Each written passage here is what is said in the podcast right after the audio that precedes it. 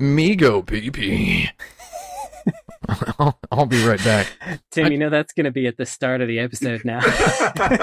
Migo PPS2.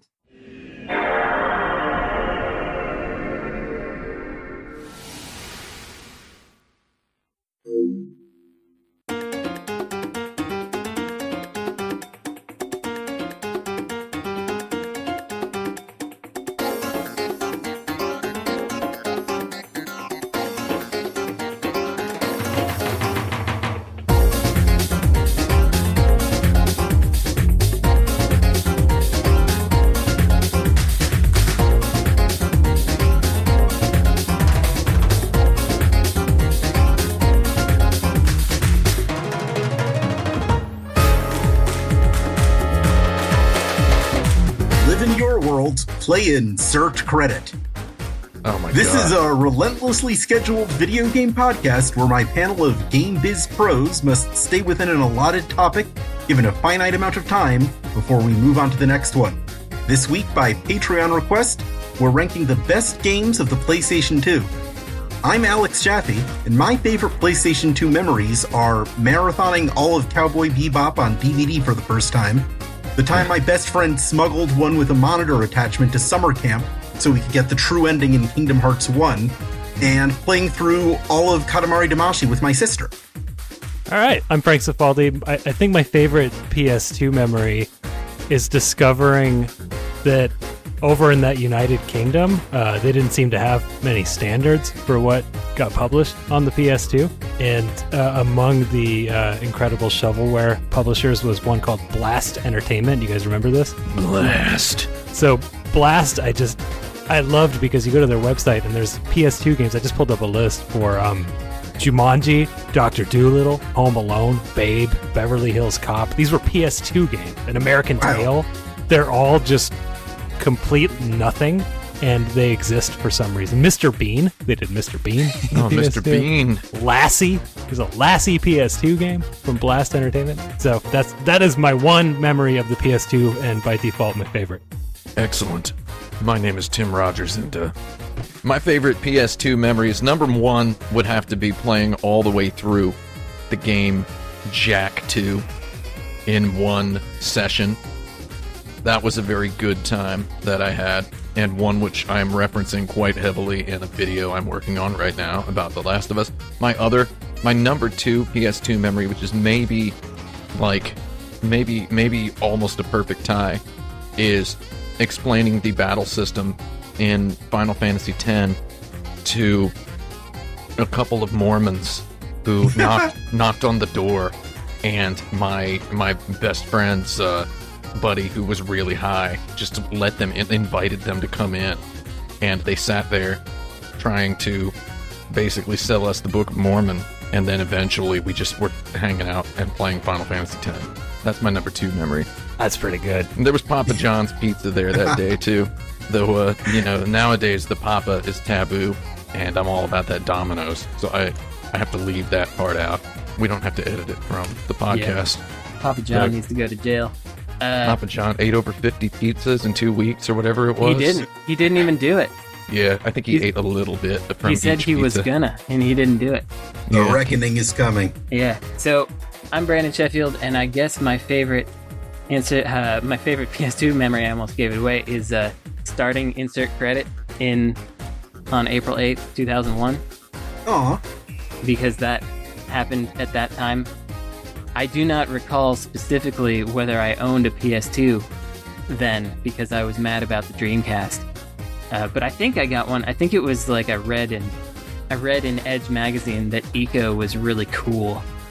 Of course, they would pronounce it Ico. Wait, when you over said you were mad about the Dreamcast, do you mean that in the Edge magazine sense or in the Electronic Gaming Monthly sense? I, I guess I, I mean in both, Both, senses, yeah. frankly. Um, so yeah, that PS2 killed the Dreamcast pretty well, but it had some games on it. That's also true. PS2 killed the Dreamio cast. Uh, here's how this list here works for those of you unfamiliar with our previous list episodes. And for those of you who are familiar with them, this might not be the same formula because I may have forgotten exactly how I did it before, but this is how we're doing it now. I budgeted four minutes to talk about 20 games. Okay. Uh, the, the first half of these four minutes is used to discuss the game, and the second half to rank it on our list as I introduce each one. Uh, to determine this list, I went through a number of steps. First of all, I had each of you send me a list of your favorite PlayStation 2 games.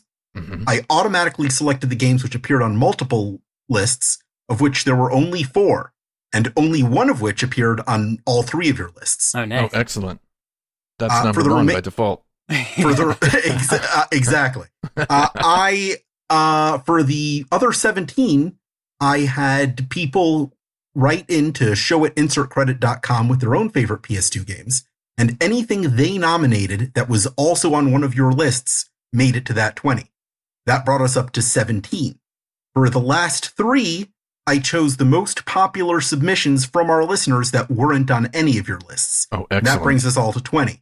Now that list has been alphabetized. We're going to go through them one by one and we will determine the ranking as we go. alphabetical order or reverse alphabetical order. Uh, alphabetical order. Okay. I would also like to know if you can uh, just mention which ones are the three that were not on any of our lists, because that'll be interesting. I will do that. Thanks. Oh, wait, wait, wait. Let let let let me try to guess first. Oh, you want to guess? Okay. Oh, Okay. be all right, let's let's gamify this a little bit more. And uh, yeah. Yeah, so basically for each one we can devote about 5 to 10 seconds to guessing whether it was on all of our lists, none of our lists or whose list. Well, I mean Love it. obviously we'll know if it was on all of our lists. And uh I'll know if it wasn't on my list. Frank will know if it wasn't on his list and so on. This Yeah. could be fun. Right. Yeah, Okay. unfortunately, I sent my list to everybody. But we're, we're going to have a nice little game of uh, whose list is it anyway over here. I here. stopped on your list uh, when I saw that you listed one game instead of a clearly superior game. So I don't I don't It's also honestly the only one I remember from your list is Oops. that one. So, yeah. so we're well, in good shape. I think we're all going to be happy here. Um, Our no, there's no first chance. doubt no, no chance of being happy. Good luck. Okay. eh, eh, Who wouldn't be happy right now? Uh, our first game is Breath of Fire 5 Dragon Quarter. Breath of Fire 5 Dragon Quarter. That's on game. one of your lists. That's definitely sure. on Tim's list. Yeah. yeah, yeah, it was on my list. It was very close to. I actually sent my list, and I don't know if I indicated this. I sent it in ranked order. Um, it's my definitive ranking of the 15 best PlayStation 2 games. Uh, uh, uh, Breath of Fire 5 was very high up in the list. I won't say what number it was. It was very high up, and uh, one of my favorite games of all time. I played it some, and I find it to be pretty good. But Excellent. I, I, I don't know that how much further I can go than pretty good because I didn't get very far in it. It, it despite knowing that it is a relatively short game, it felt like there was a lot of work to do for me. Strenuous, yeah. Yes, and uh, and I think that's what has held me back from ever getting further in it. But it has such universal acclaim among interesting game likers that I I continue to feel a responsibility to like it. So I don't it, know. It falls into that um uh, that extended game designer sphere of Eco, Shadow of the Colossus, and Panzer Dragoon, in that it shares that same weird, garbled, half German, half Japanese Esperanto fictional language. So there's that. Whatever that extended game universe is, it's in there. I just want to say that the one something about Breath of Fire Five that is interesting overall is that it does it does fun stuff with numbers. It's got a number on the screen that indicates the amount of times you can you can do a particular maneuver in battle before you die and it's completely game over. That's funny to me. That's just uh that's really interesting. Maybe it's the the funniest number ever on screen in a video game. The fact that it's there 100% of the time. Another thing about this game that is very important to note is that it has no remakes, no remasters. It's not available on god darn anything else except the PlayStation 2. In order to play it, you need to put it into a PlayStation 2. It was never available on anything else. So I think that makes it worth something. And that's why I think it should be number one on our list so far. Yeah, Yeah. I think I can agree to that. Um, it doesn't take a lot of effort for us to rank it, so maybe we should just move on to the next game. All right. Let's do it. Okay. Our second game Frank, is you should play Breath of Fire 5 Dragon Quarter. Well, I was going to add my only memory of Breath of Fire at all is the two page uh, spread uh, advertisement that ran in every video game magazine for about six months. Uh, where the the lead character on the box cover has a speech bubble going, "You think this is just a game?" well, that was for Breath. Which was it? Breath of Fire one or two? I think it was one. Yeah, It might have been uh, two. The answer was yes. It turned out. They never knew how to advertise those games. Oh, oh, another reason to, to like Breath of Fire 5 Dragon Quarter is there's a bunch of huge babies who don't like it.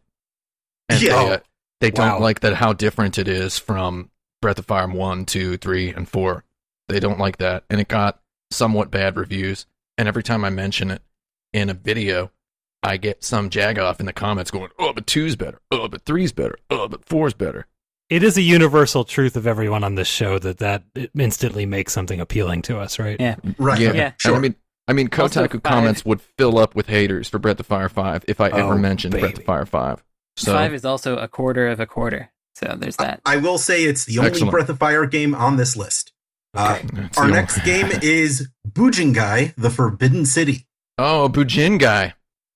You know, that's one of those. Ti- I know whose uh, list that was definitely on. I also know that it was Brandon's list. yeah, Yeah, that I was mean, Brandon's that's- list because it's got Gackt in it. and Brandon Gackt in liked Gackt. He liked Malice Mizer. Um, Gackt was a Gackt was a Gackt is a cool guy. I follow him on Instagram even today, and uh, I like a lot of those a lot of those Taito games that came out on the PS2. Like uh, there was one called Tsukiyo ni Saraba. Do you know that game, Brandon? I just played it. Uh, oh, you did. I- What's yeah, it called had- in English? Is there an English called- version? Yeah, um, ten thousand bullets, but Ten thousand only bullets. only in Europe. I just played it for the first time. I opened my sealed copy that I had had for ten years Oh my god! this week. What'd you think?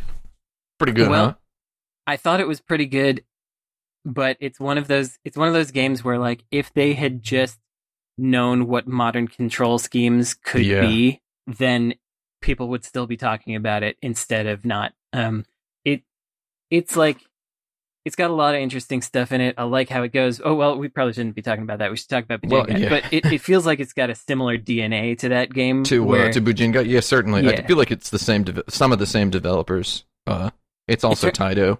It was So- that Suikoden guy who actually, uh, the the creator of Suikoden was who was doing The director um, of it. Yeah, Tsukiyo ni Saraba. it's wild. Um, But so Bujingai is is a Hong Kong wire action video game, probably the first of those. And you can run up walls. You have wild sword play where where um, rather than a samurai showdown style clash, your swords are just intertwining and jangling together and stuff. The action is fluid and weird, and not in a Platinum Games way. It's in a very different sort of fluid and weird Mhm. way. And uh, I think it's a really good game, even if Gackt weren't in it. Like, without him, it's still a cool, weird game, and him being in it makes it a little bit even weirder because you can just by by collecting collectibles in the game, you can unlock scenes of him like walking around in a in a Chinese fancy dress. Um, you know. But as action games go, I have a hard time with 3D action games, but I have a hard time with liking them, that is. And I like this one. So that's uh it, it's real high up on my list. yeah, my, I- my memory of playing it was just at E3, and I just remember you could cut down all the bamboo trees that are everywhere. Yep. Great. That is Yeah. my sole memory, my sole contribution. Tim, you're up. I think this game's real, real good, and I guess we might as well put it above Breath of Fire. I would say. Yes, and uh, the thing about this game that's real good is that it it comes from an era when the 3D brawler, the quote unquote 3D brawler, was not so codified as always being a Dynasty Warriors game or a Devil May Cry game. There was there was like the possibilities were were wide open at that time, and they only stayed wide open for a period of a couple of years until about 2004 or so. When did it? It came out in 2003. I remember December 2003. Uh, 'cause Um, that's when it came out. Because No, I I, was in played Ja- it at E3, and my first E3 was well, okay, maybe in Japan, but uh, my first E3 was 2004, and I played it at E E3. Oh, it's one of those games that's also it's amazing that it came out in America. Why did it come out in America? Uh, I'm happy it did, but it makes no goddamn sense. think it I, did- I actually did not know it ever came out in America. Yeah, I think it's BAM Entertainment or one of those. I can stand up and look at it. And So I'm slightly less impressed with your choice. Uh, that you picked a game that you picked a game that came out in America. Come on. you rube. Uh, it's time for our next game. Number three on our list is Chulip. Oh, big old big C. I I believe that was on someone's list uh, here. Yes, it was on my list. It, it, if it's not on mine, it came close. Uh, it is on your list, Frank. Oh, it's on everybody's list then. That's the game on Oh, everyone's that's- list. Wow. Oh, Okay. look at that. Oh, excellent. Um, I th- I think Chulip is the best progression of what I liked about the original Animal Crossing. I liked that Animal Crossing was a game about having to adapt to uh, living in a new place, and I, I, I didn't get that from any of the Animal Crossing sequels as much as I got it from the original. Uh, I got it way more from Chulip than I did in any other Animal Crossing game. And it has a great sense of putting you into a place and a time and a location. Mhm. I guess place and location are kind of similar, but not exactly. It really, it really transports you somewhere, which not a lot of video games can do. The obviously the the big crippling factor is that it is balls difficult. It is so hard. It's Mhm. so hard it's- that the instruction manual in the U.S. version is literally a, a walkthrough. I walked Of the the entire game. Yes. Yeah, So I'm going to tell you guys something. You want to know something fun? Is so Chulip is made by many of the same people who made the game Moon Remix RPG Adventure, and it falls very, very much inside the same genre as Moon. And uh, for the last uh, going on a year now, I translated the game Moon into English, and let me tell you, translating that game in such a way that it is not impossible to play in English is uh, a continuing challenge that goes on to this day in our Discord, talking about uh, fixing specific words and specific lines to make specific puzzles a tiny bit easier. So in Chulip, I believe a lot of the difficulty is is that you're supposed to glean really, really granular stuff from dialogue. that makes sense. And it's just a big. So, uh, in a way, Animal Crossing is quite inspired by Moon. So, Okay. the fact that Chulip feels quite like Animal Crossing, they share a lot of, if not actual development uh, developers, they, they a lot of the developers of all of those games uh, kind of know and or know of each other.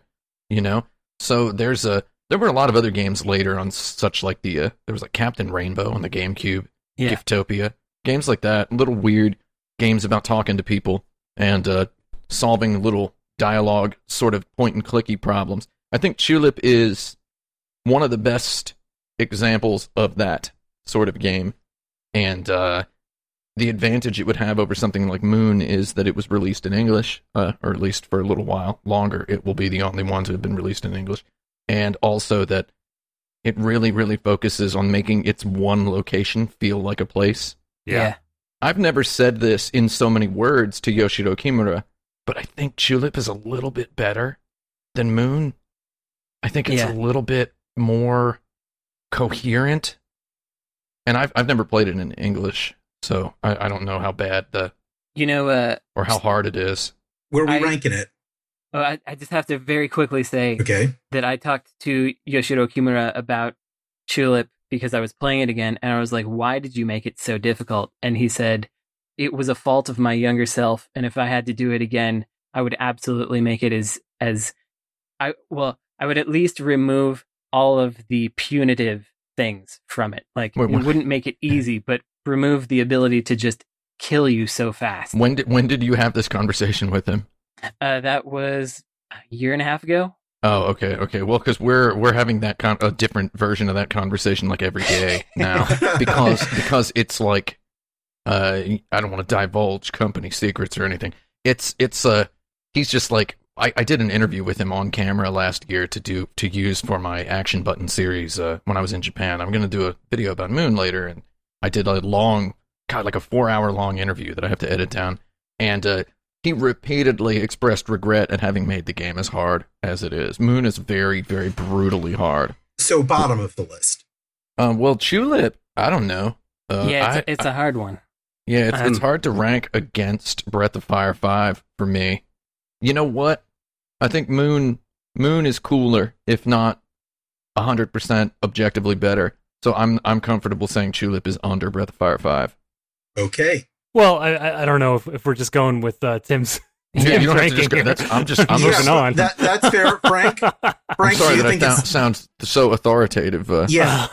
Um, Fair enough. So uh, I might I- I might weigh it a little heavier because of all of the games so far. It's the one that I've personally put time into, and it is sort of a Ah. group consensus one. Yeah. Ah, the mystery yes. game so far. So I would be comfortable putting that at number two for that reason. I would Yeah, be let's okay put with it. number Let's put it at also. number two. I don't Okay. think Bujingai is going to stay number one. We don't have to worry. I love leaving Bujingai at number one for at least Yeah, a for while. a while. It, it seems fun, and For also little bit. there's no other way to play Bujingai, right? You can play Chulip right. on your PlayStation 3 or 4, right? So, Yep. you know, you can just go get the game. Whereas with Bujingai, it's got that rarity to it, that sweet rarity. So, Okay. Uh, we're, rarity. we're a little behind schedule. Let's go Sorry. on to disaster report. disaster. What? Yeah. God, God darn it! As This- Brandon Sheffield had that in on his list. yeah, we, so my that's the one game me and Frank saw was on Brandon Sheffield's list, and it's. uh I feel like I feel like it should be stricken. it's a good game. It's great. it it's- just was completely overwritten by its sequel. if Yeah. you want to, Raw If you Danger wanna- is Raw we Danger is such a monsterful masterpiece. let's executive decision switch it out for Raw Danger. It's just I didn't play Well, Raw it's on the list though. Raw Danger's on the list. So we Raw have to do Danger is on the list. You know Uh, yeah, but I can swap it out for the fourth highest voted game from our listeners if you'd like. Let's do that. you want to do that? okay. Okay. Yeah. I mean, All right. d- d- Well, go- again though, I just want to say, Disaster Report, fantastic game. It's it's a beautiful Yeah. game. It's, just okay. weird.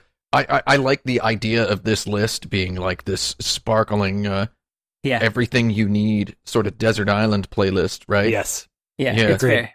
Let's do it. Right. Okay. Excellent. Uh, so, uh, moving on, the next game is Dragon Dragoon or Drakengard 2. Two. Oh my god, I was so scared you were just gonna stop at Drag on Dragon. I was just playing that last night. Oh man, you know what? I love that goddamn game. I remember loving that game on the internet. I remember I used to write a, a post on the front page of insertcredit.com that was ongoing. It came in multiple volumes called Everybody Loves Cavia. And I Oh, remember yeah. Brandon once emailing me to say, you know, not everybody loves Cavia. I don't, I don't remember saying that. Is that you sure that- did. You sure did. Well, good. And I guess was like- was, I was and I said, to- I said, someday you will, Brandon Sheffield, because I was, to be fair, posting about, uh, kind of, you know, stuff before Cavia was was uh was really anything interesting at all. I don't know why I liked Cavia. I just remember playing their games and being like, this is the one I like. so how about Drag on Dragoon? I like Dragon Dragoon an extreme amount. The question is, is it better than Bujingai and is it better than Breath of Fire 5 Dragon Quarter? What do you like about Dragon Dragoon, Brandon So Sheffield? I like its variousness of play, but it is more in the Musou field as far It as is. the uh, the the the ground. I was going to call it the floor combat, the ground combat. Floor Um, combat. But and then the the dragon bits are a bit fiddly, and it it does feel more like two games bolted on top of each other. I like it, but uh, it's a little less smoothie. I like I like being able to just jump into the dragon and start ripping people up from the sky. Yeah. It doesn't make no, any it's sense. pretty good. It's good. It's it's definitely. I was thinking, oh man, we can't talk about these things too long. But I was thinking recently about how there's so much over the topness that we just accepted as as regular during this era. I feel like stuff that's where it's today we would be like, whoa, you can do this crazy thing and it goes all wild and but at the time we were like and then you just get on the dragon then you set everyone on fire and it was just felt like a normal thing. I don't know. Um, anyway, I would probably put it. I don't know. I guess I would put it below Breath of Fire, but still on the list is where I'd put it. Still on the list. What, what do you think, Tim? well, I think that sounds about right to me. I think if it came down to it, I would say that uh, Breath of Fire 5 Dragon Quarter is the far more significant video game.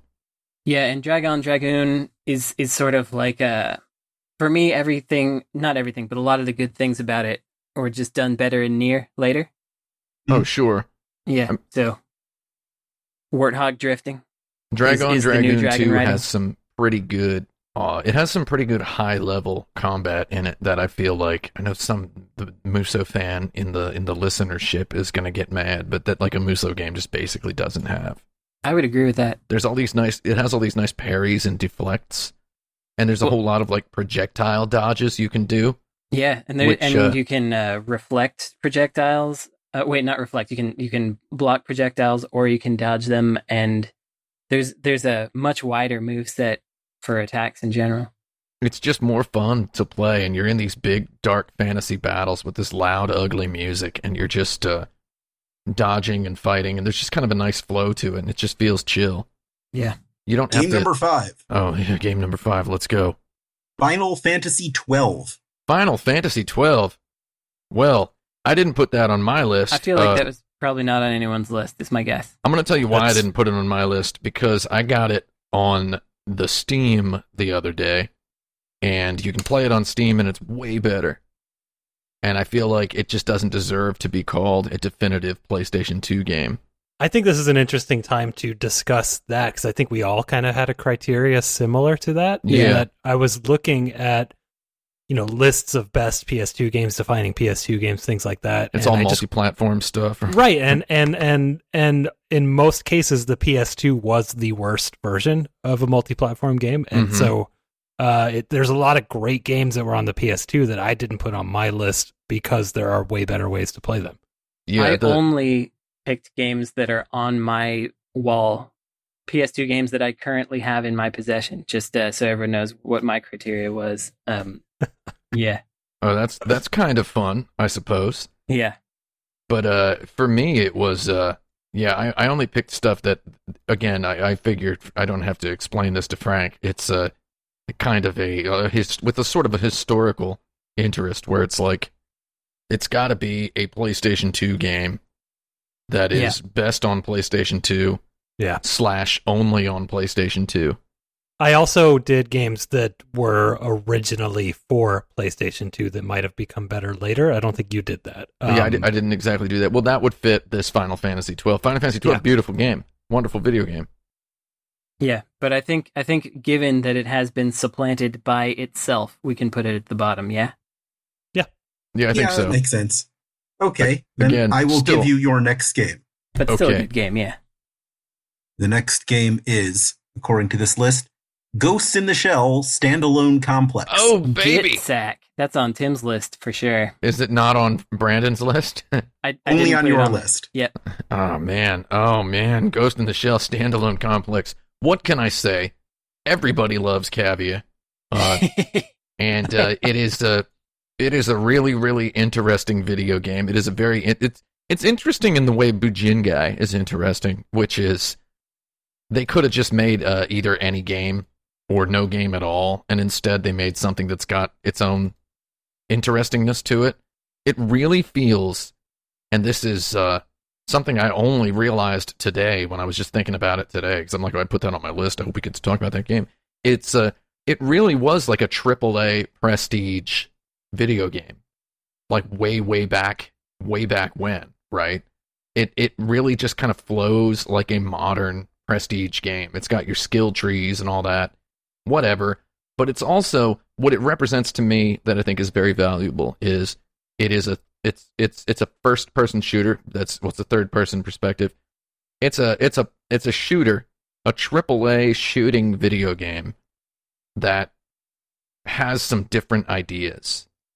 It's Yeah. not it has some different ideas before you know before modern warfare had come out before we started basically really funneling all of your shooters into one particular rubric it was it had all these different ideas. For example there was a lot of jumping and verticality and but it was it was grounded jumping. It wasn't like super high quake jumping. It was you can jump up on top of obstacles and get vertical in levels. And all of the levels were very very small and they were very focused and the objectives were really fun. And there was all these experimental ways to solve almost every level.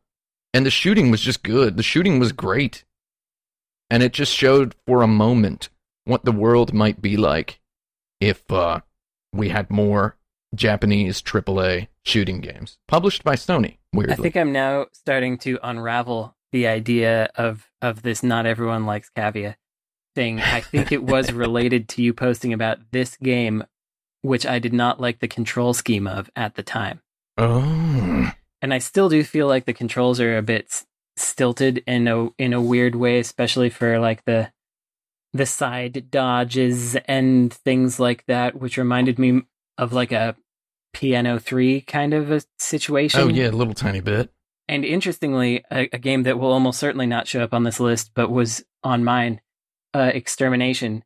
A lot of the things that you just praised about the game are things that I would have said about Extermination. So I probably need to go back and play Ghost in the Shell again, um, 15 years later. I think you might like it. Uh, I, I actually just true. replayed it uh, two years ago on uh, on an emulator on PC, uh, and it was uh, very, very, very fun. It does a good thing, a good job of mixing your cutscenes and your gameplay. High production value cutscenes that actually feel enriching to the uh, the anime as well. So I don't know, man. It's Yeah. pretty pretty neat. My uh, I'm filtering through my old memories of it, and I feel like it would rank higher on my list today than it would have at the time. Whereas a lot of other games would definitely rank a lot lower now. I'll tell they you Where would we have placing then. this sucker? Well, Yeah. I'm gonna say since uh, since the shooting in it reminds me in hindsight of Bullet Witch, I think it deserves to be pretty high up. What, what's our list so far? We got Yeah, Jeffy, you, I think you should Yeah. start uh, pasting the list. Pull Yeah, the- okay. After everyone, pull the yeah. list down. Yeah, I will. Yeah, I'll do that. I think we're right now we're Bujingai, Chulip, then Jingai, Chulip, Dragon Quarter, Dragon Quarter, uh, ten thousand bullets. ten thousand bullet. Wait, yeah.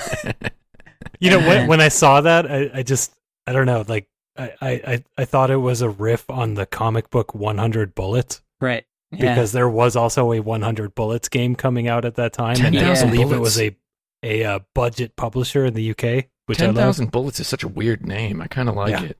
I didn't know that it was called that. Yeah, can we just move that to number one? it's not even on the list. Oh. LMAO. Um, okay, well let's put let's put Gitsack below Gitsack. Chulip, and then what? yeah, below Chulip. That's good. Just leave it there. Okay. sure. Get Sack.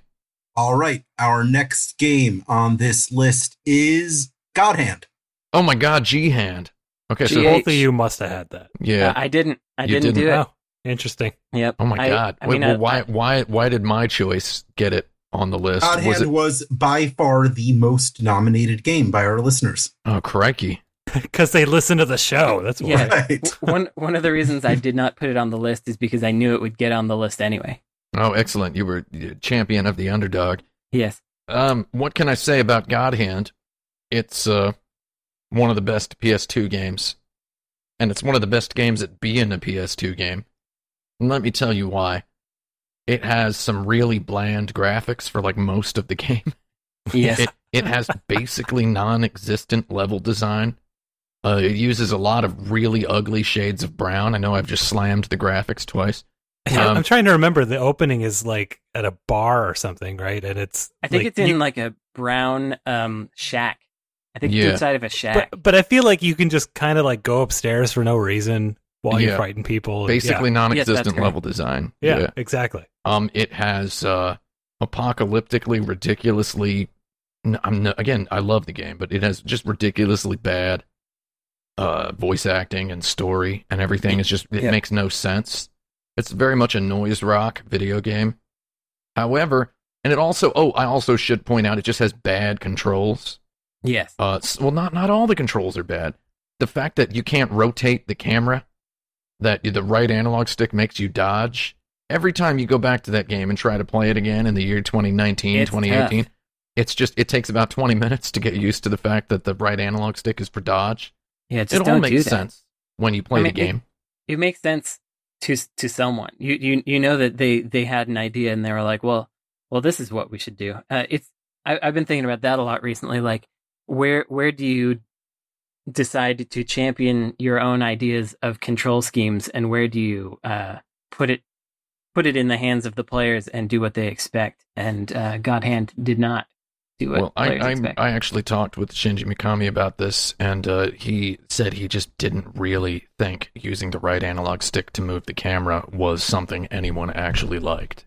Was his actual answer? That is that is the Japan idea of that for uh, like up until 2010, maybe even now. So, like in in God Hand, the camera is like stuck to your dude's back, So when you rotate, it's on like a half second delay where it quickly rotates to follow you. Stay tuned for my action button review of God Hand someday in the future where I will go into detail on this. And that that's another thing that makes it quintessentially a PS2 game is the fact that the camera is just like way too close and they're just it it it suffers from that 4-3 aspect ratio. There are a lot of PS2 games, more so than NES games or Mega Drive games, where the the 4-3 aspect ratio felt like really limiting to God Yeah. Hand. Yeah, It really felt like you should be able to see a whole lot more to the left and right of the character definitely. the the camera movement style was uh, unlike Ghost in the Shell standalone complex, where the character is at a certain place on the screen, but you can move the camera with the right analog stick. The fact that in God Hand, your the camera follows your guy's facing direction, and you've got these horse blinders on from the TV. All of these things add up to me thinking of it as a definitive PlayStation 2 game. Sure. You know, you know, it, we we should say some of the things that are good about it, like its its sense of humor with itself and the hard actionness of it. But oh yeah, I have to say that for myself, I would almost rather play like Fighting Vipers, um, which has a similar kind of s- s- goofy aesthetic, like knock someone into the moon kind of a thing. and you can Um, play Fighting Vipers in Judgment by That's the right. Ryu Ga Gotoku studio. I did Where do we it. ranking it? Well, it's God, above FF12, I think. Yeah. I th- I think it's above FF12 and below Drakengard for me, but I don't know if that's where it is for you, Tim. Um, ah, I got to put it above Drakengard. I would, because I think it's uh, I don't know. It's it's really is just kind of a one of a kind, and yeah, well, That's true. okay, it is a one of a kind essential experience. And I said a bunch of bad stuff about it because I think I've said a lo- enough good stuff about it on record. It is one of the best action games ever made, and it is very weird and very singular, and there's really nothing else like it. And I mean, we're we're we're essentially commandeering this best PS2 games list to make a uh, most PS2 PS2 games list. yeah, So- that's true. So I'd I'd put it I'd put it up. Is So it it- below Chulip? Uh, so we've got Bujingai, Chulip, Gitsak, Dragon Quarter, Drakengard. Um, I guess I'd it's starting to it- feel a little weird uh, with Bujingai at the top. I'd put it above Ghost in the Shell standalone complex. okay, sounds good. I love that Bujingai is still the best PS2 game. of all Powering time. through. We're leaving Sure, it. yeah. We're leaving it on there for a while at least. Uh, let's. I'm, I want to see where this goes. yeah, I do too. Our next game is Ico. Ah. Yeah. So you know, Ico is one of those Mm. games, not not quite to the extent that Shadow of the Colossus is, but Ico is one of those games where time has not increased its favor for me. Mhm. I like the concept of you know, I frankly I think that playing uh, Last Guardian made me like Ico less because because I was like, come Oh, on with yeah. this still, you know, like yeah, why is this still like this? yeah, Could, could you just let me just let me take control of this character like like the that's- th- the things that you forgave because you thought it was just a mistake of the time turned out to be the intent all along. Yeah, And, Yeah. and so that kind of retroactively has upset me about that game. I I love being in that world and you know hol- holding hands and sitting on a couch and doing all that stuff, you know. But still input error being part of the plan. I mean that's that's not exactly the way to to say it, but like having this character that's so floppy really detracts from it and it, it's it's it's tough for me. It's good it's a good game, looks good, but it just also upsets me. Well, I was just going to say that uh, I mean it, this was on my list. I would guess also on Brandon's maybe. I I actually didn't put it on because I had this uh, brain loop before Okay. beforehand. It's Okay. only Frank's list. Ah, this is my fault. So I I, I feel like I fall into this trap when I think about Ico because I think about my memory of playing it at the time as opposed to how it is as a game now. Which is fair, I think, too, uh, for a ranking of PS2 in a way. I think so. I, I think there's some merit to it, and and for me, the moment where it separates you from that other character is such a defining moment for me in in mm. understanding the weird stuff that games can do to your brain that nothing else can do. Yeah. That it's just kind of in my canon somewhere forever. But I don't know if I'm ever going to play it again, and I don't know if anyone would necessarily even have that moment again coming in the game fresh. So it's it's something that like is important to me fundamentally as as someone who plays games, I guess, but I don't know that I would rank it very high on a list. And it is it is absolutely a defining PS2 game. It's kind of hard to deny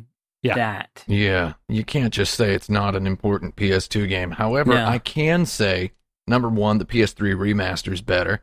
Number two, I liked it at the time. I played it and I I enjoyed it.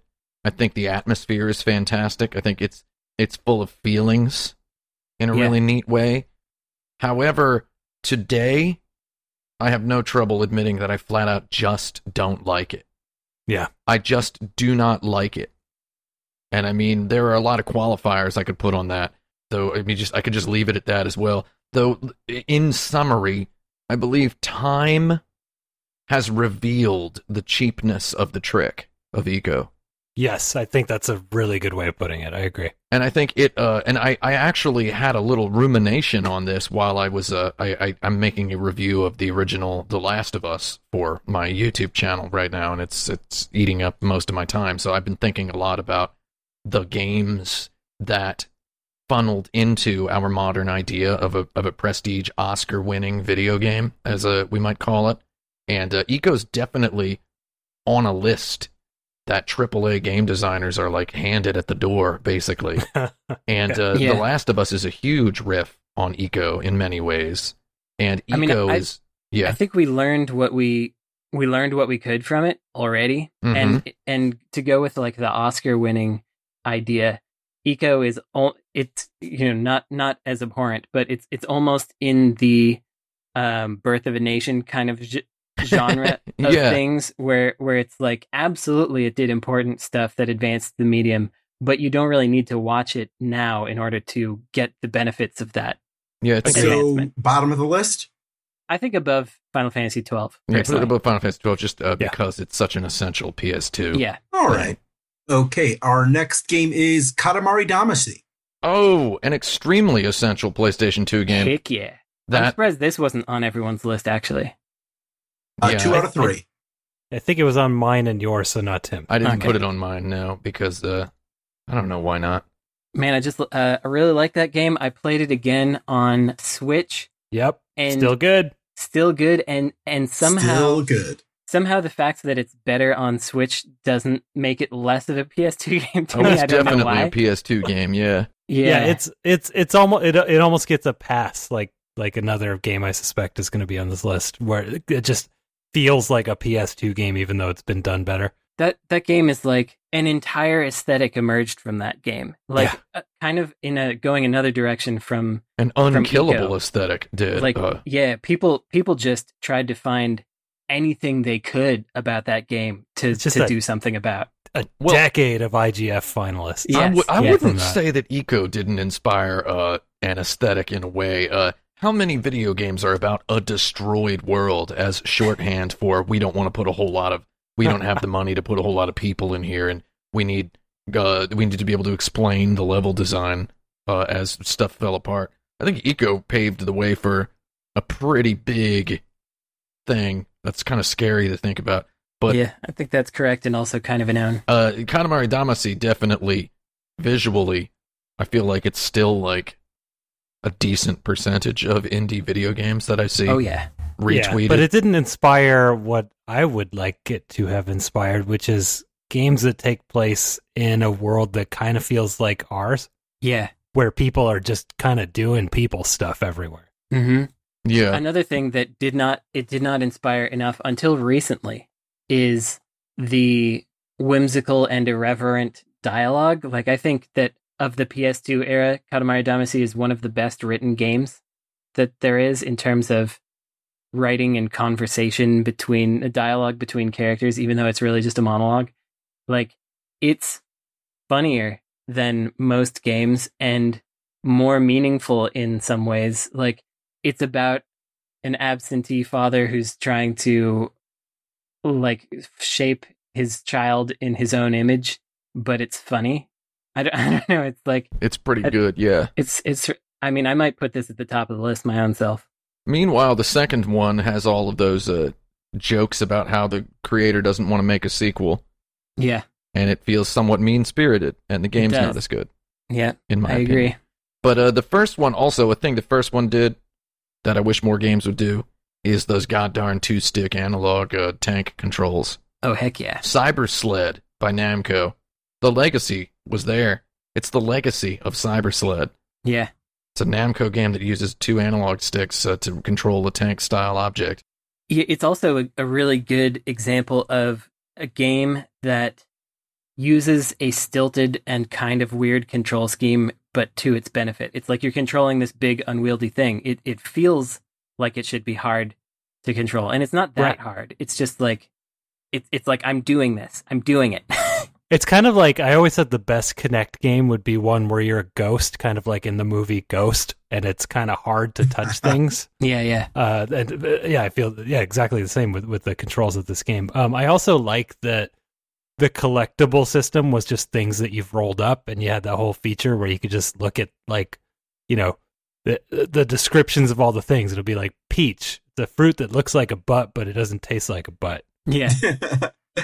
um, do we all agree that this is number one, or It doesn't have to it? be number one. Like I don't think it's the best PS2 game, but Yeah. uh, based on this list, I mean, I think I put it above Chulip.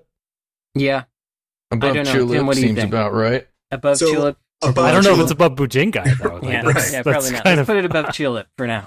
okay? That's where we'll place it for now. all right. Okay.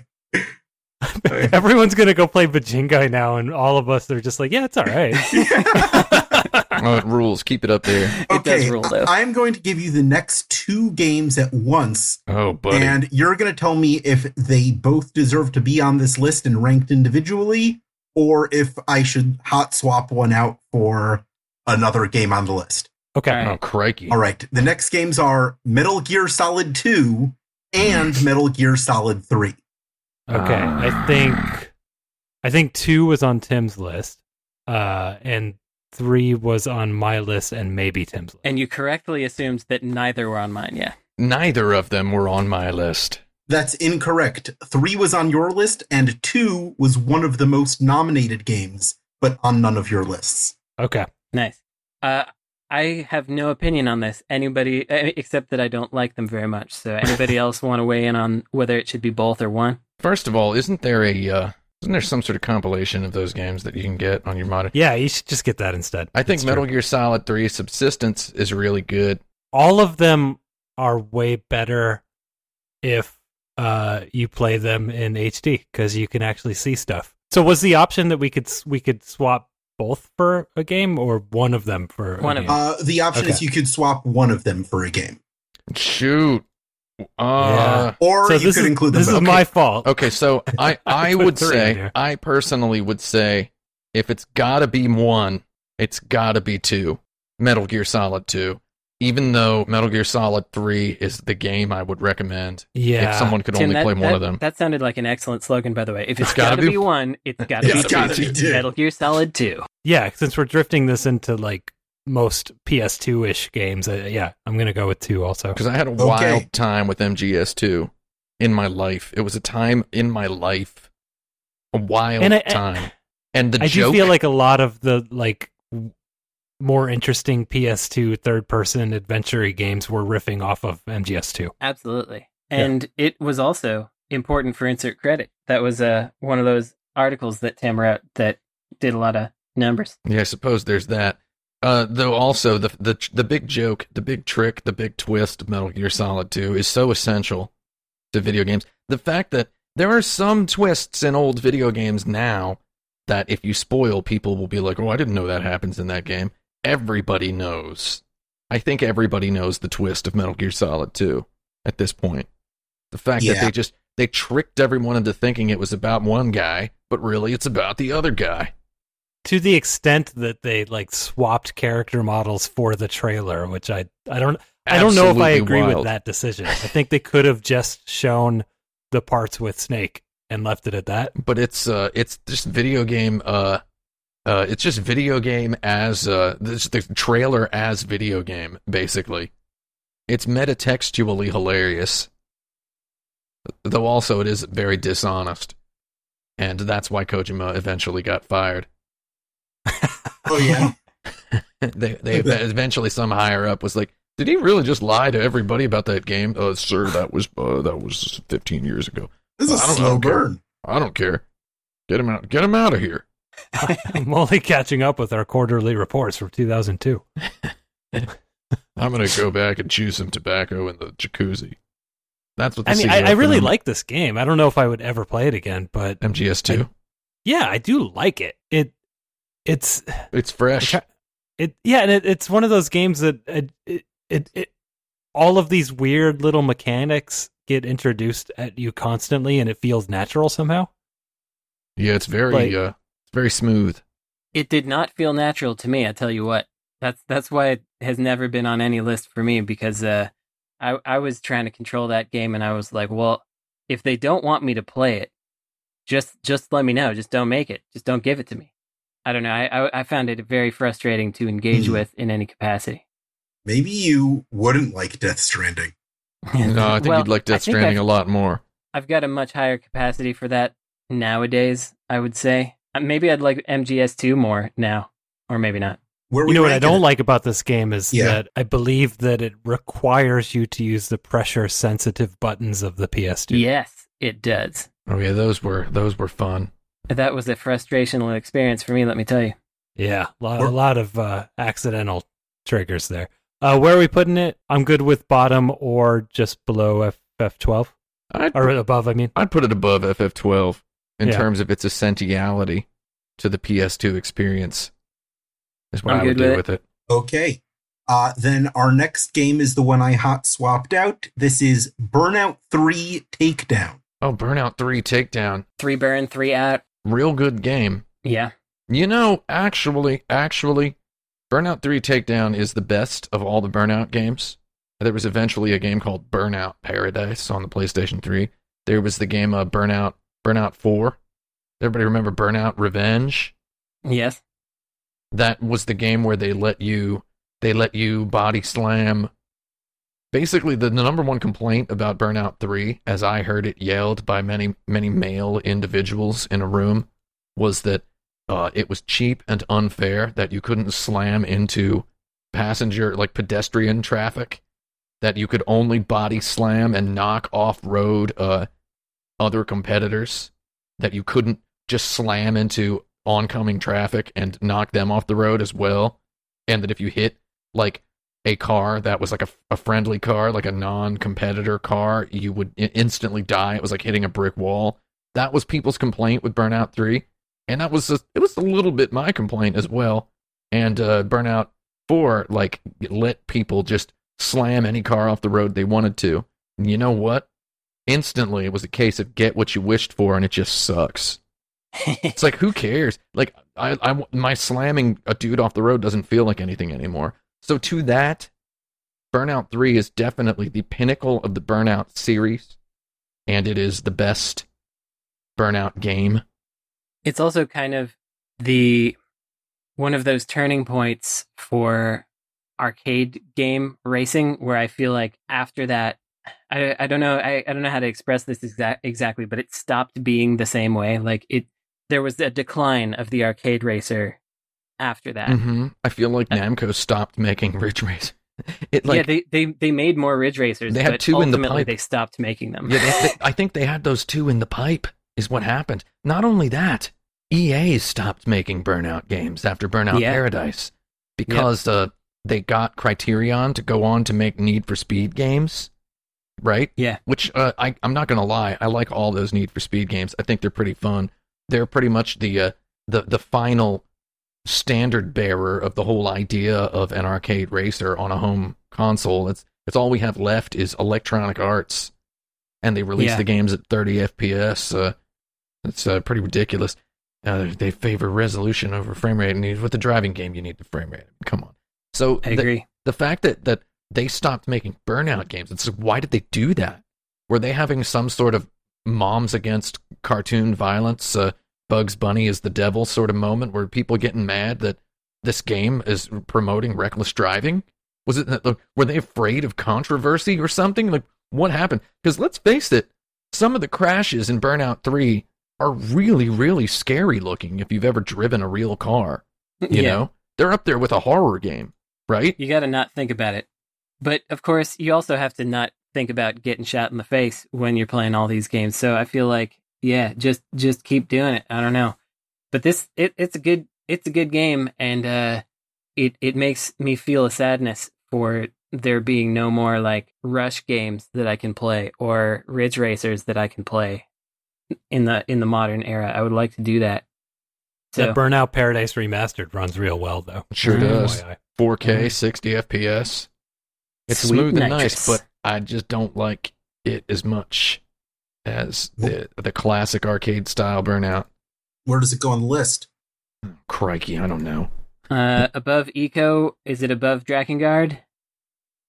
Um, I'd put it above Drakengard. I think it's very essential. Would you put it above Dragon's Quarter? Maybe Dragon's not. Quarter. No, Dragon Quarter's got to stay where it is. Okay. Uh, so we've now ranked 11 out of our 20 games, and we'll do the other nine after a short break. After a short go pee pee break.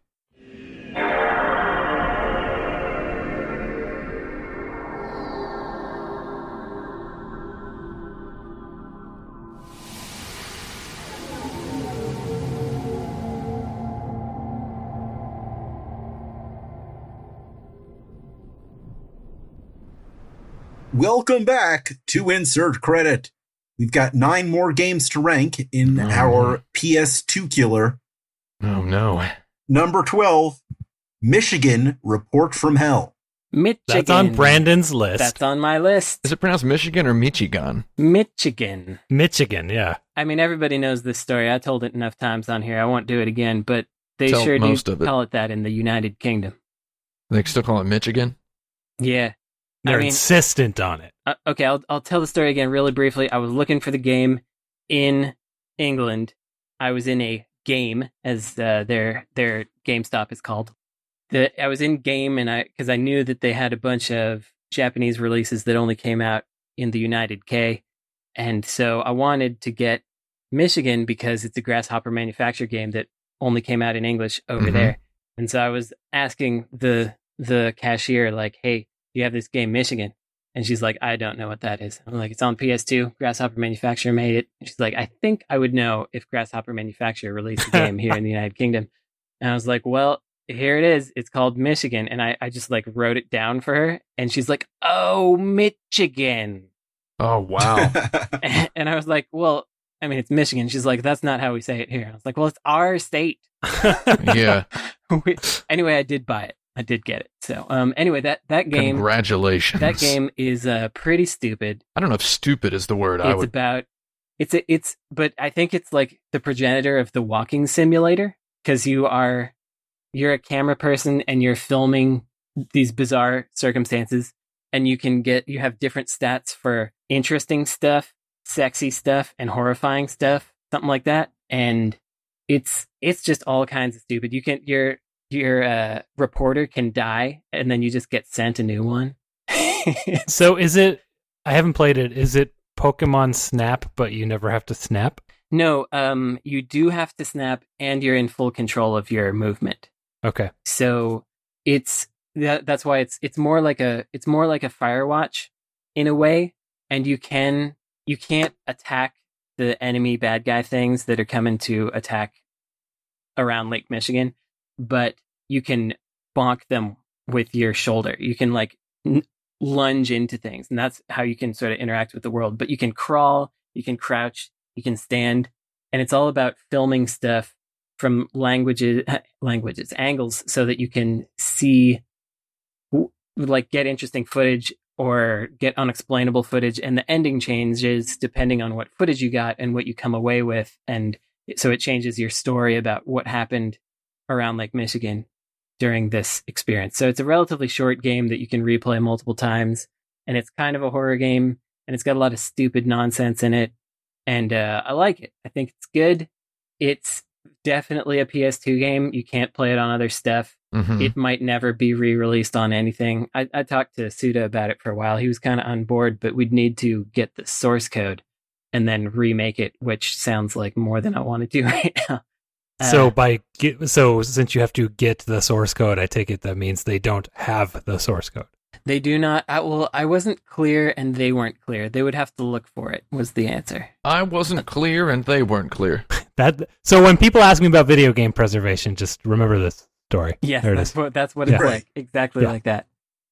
Were are we Um, ranking it? anyone else? Oh, I, I was just going to say that I played this game, and I think it's okay, and I think it has a lot of, uh, a lot of, uh, what do you call it, uh, mechanical and interfacial problems that uh, keep it from being anywhere near my list of games I like.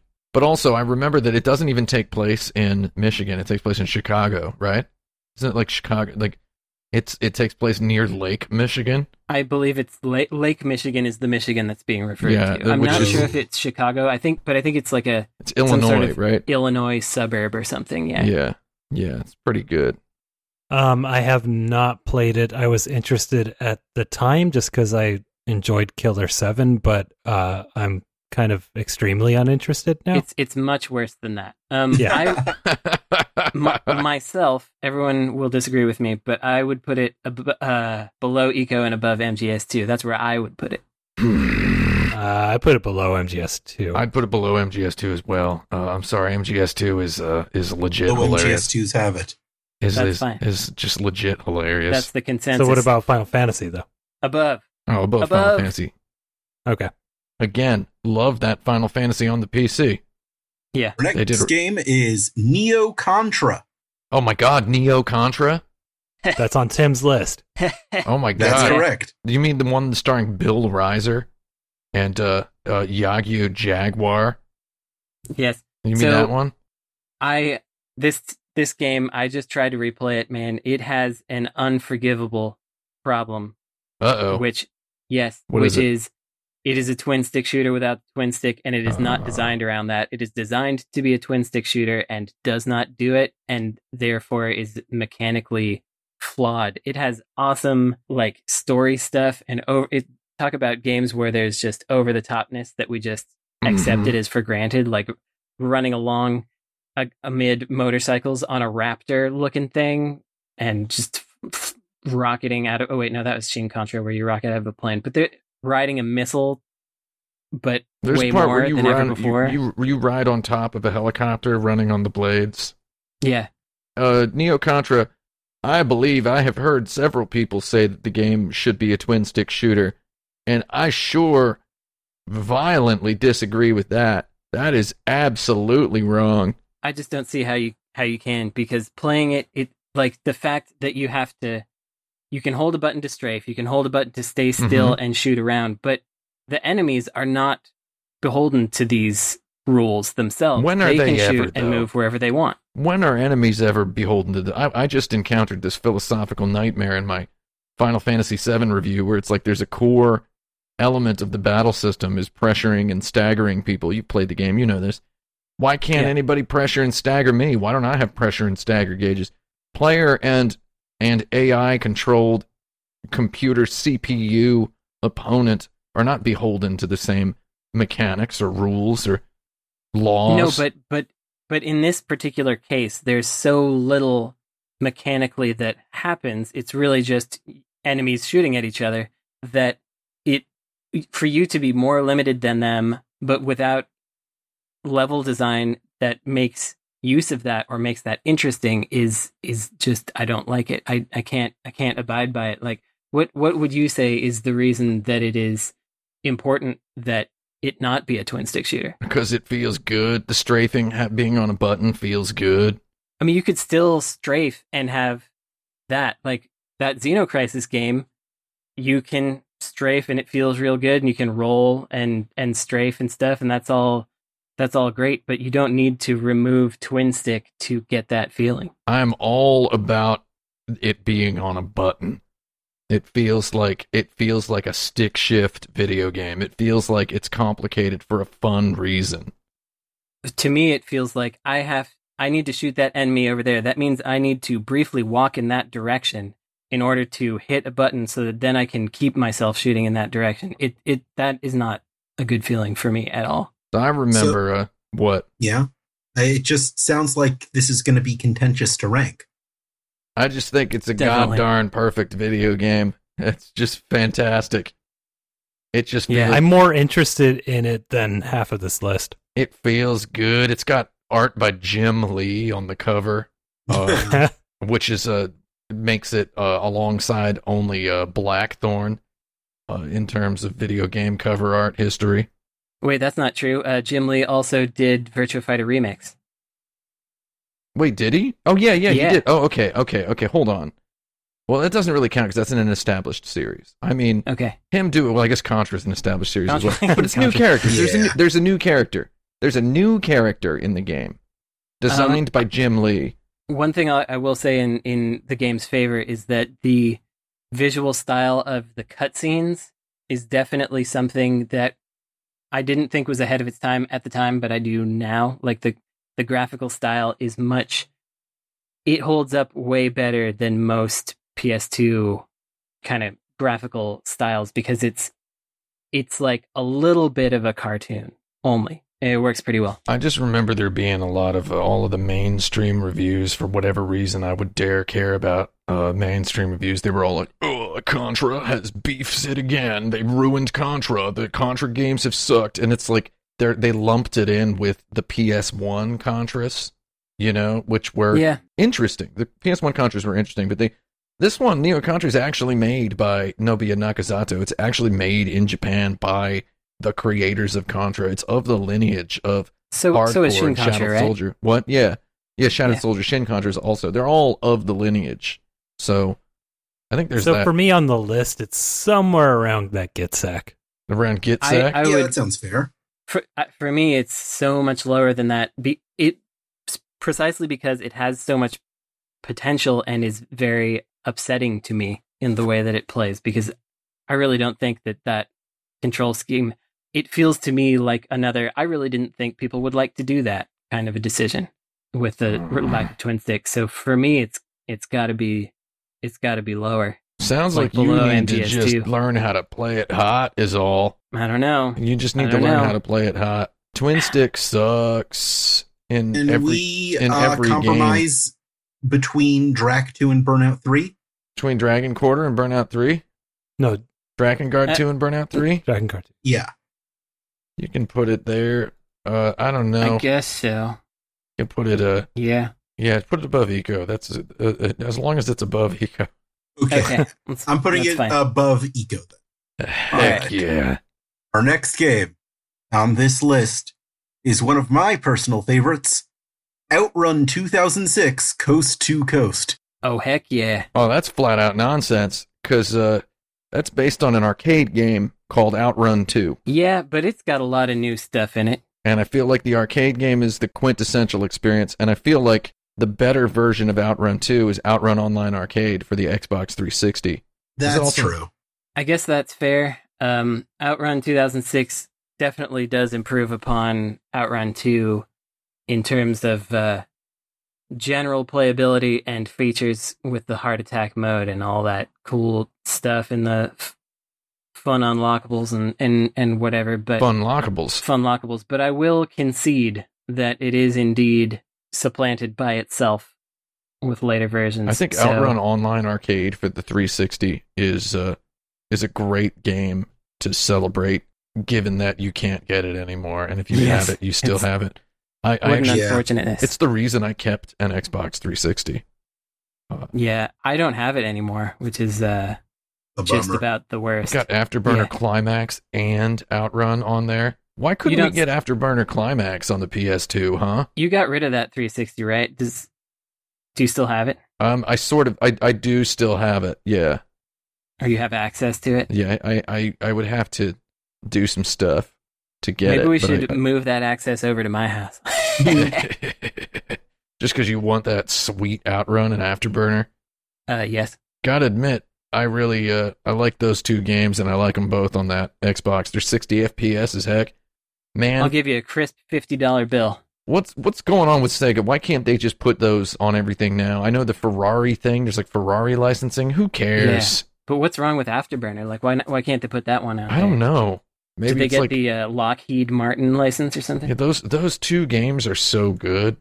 The fact You know, if they had the source code, they could remove stuff like that trivially. It's you true. remove the Ferrari logo, change the Yeah. change the cars a little bit.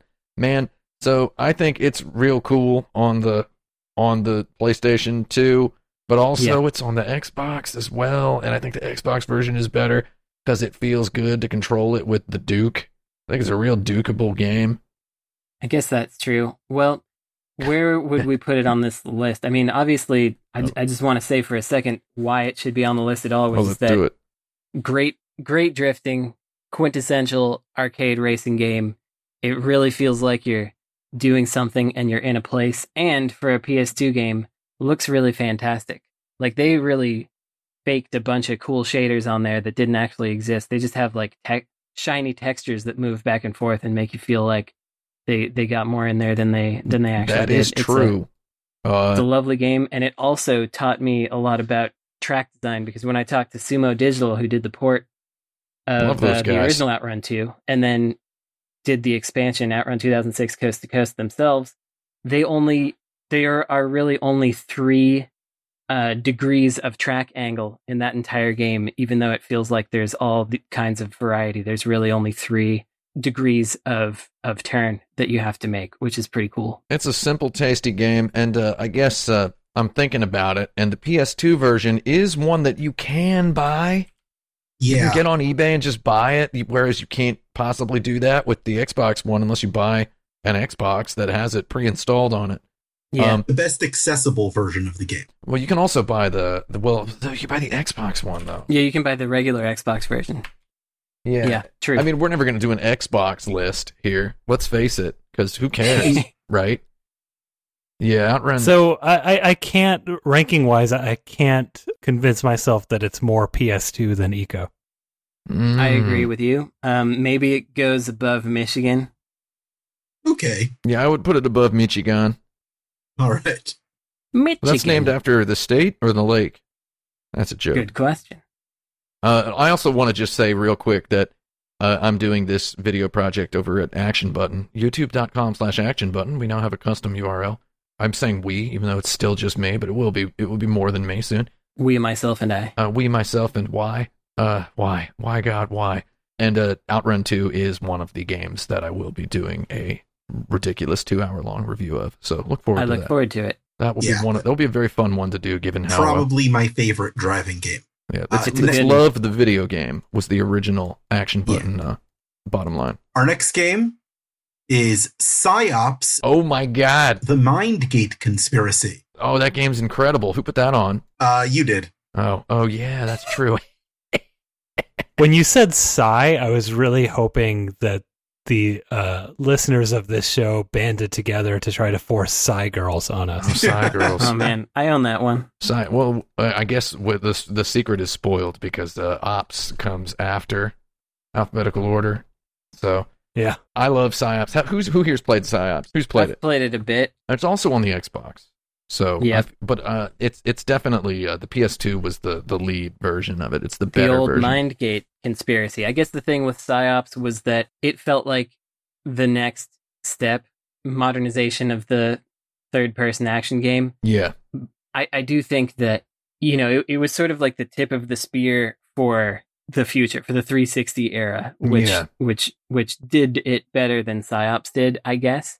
I feel like it's close to Ghost in the Shell standalone complex in terms of what I think is good about it, which is that it introduced a bunch of ideas that were the, the that that the video game designosphere was like fertile for ideas at that time, and then eventually it became uh, more inflexible as the prestige games became a thing. I feel like it was. Uh, I mean, I just got to shout out Midway, who developed that game, because uh, I ended up meeting many people who worked on it. Our our buddy Dave Lang, uh, he Yeah. was there at that time. A whole bunch of cool dudes were on that, and they eventually went on to work on John Woo's Stranglehold, games like Vin Diesel's Wheelman, Spy Hunter starring Dwayne the Rock Johnson. All of these games that, thanks to Hollywood connections of some sort, they were able to experiment in weird ways with the, the idea of a AAA game that ultimately did not financially succeed enough to keep their company around forever. But Yeah. uh, I look back on all four of those games I just listed very fondly, and Psi-Ops is the one that is not attached to any sort of property, uh, or yeah, or the actor, original one. except for uh, unless you count Shinkiro, the artist who did the front cover, which I know uh, I know you guys are chill with Shinkiro I because like that guy. Uh, I mean especially given his contributions to the Samurai Shodown franchise. S and K. Yeah, Shinkiro rules. Um, and his box art for Psi-Ops is uh, really awesome, and it was published by Capcom in Japan. So I want to. I, wa- I I just learned a couple things while I was on mute Oh. about Oh, Psi-Ops excellent. that I, I thought were pretty cool. First of all, there was a Windows version at the time. Mm-hmm. Second, there are still dedicated people uh, making sure you could run this game on Windows with the the widescreen support and all that. Uh-huh. Um, and third is that Midway actually released the PC version as freeware at the time, so it is still hosted for free, and in fact, linked from its own Wikipedia page as a free download. Well, I'm going to go Oh, ahead and say one thing to that is Daddy's going to get it. But that doesn't that does not stop me from considering it a quintessential PS2 game. You know why? I'm okay with it. You know why? Why? Because I own only 24 video games, and it is one of them. A Japanese copy of Psi-Ops is in the small box of physical video games that I own. So that's got to mean something, right? Where's Yeah. it go on So- the list? Psi-Ops is good, but I would and I would say it has it, it is kind of one more one of those paved the way. ga- I mean, it's it's good, but like ultimately, it, it was more paving the way for the future in a way. Mhm, mhm. So, yeah, I don't know what that means for this list, but I, mean, uh, I still like it though. Is the thing. sure. Where where would we put it? I would put it somewhere near. I was going to say put it somewhere near Berserk, which uh, I didn't put on my list. Uh, Which is not on the list. Yeah, I, thought about didn't putting dare Berserk put it on on my list because I uh, it. I like it too much. I, I I will say that so far this is the one where I'm like, yeah, maybe I'll play that. yeah, you get it. Get that that, we've talked get about. that Windows version, dude. Yeah, Yeah, I'm gonna. Um, and just just taste the possibilities when you play it. It's it's a lovely little it- game. I could put it below or above Burnout Three. Is sort of where I am. Below or above, below or above. Love the idea of putting it above Burnout Three. I do too. I'm okay. way more interested in it. Yeah. Yeah. Let's do it. Yeah, because now Okay. now we're getting to the real Big Daddy, I believe. Our next game is R Type Final. Oh, Oh, R heck yeah. Type Final. Uh, very good video game. That's on my list. However, there's now an R Type Final Two, so Yeah, but we don't know. Well, first of all, there isn't now it's yet. not yet. Yeah, Yeah, this is definitely for those who don't know. This this was like when IREM thought, well, we're never going to be able to make another one of these, so we're Yeah. going to put every ship in here that's ever been in any IREM game. I mean, any uh, R-type game.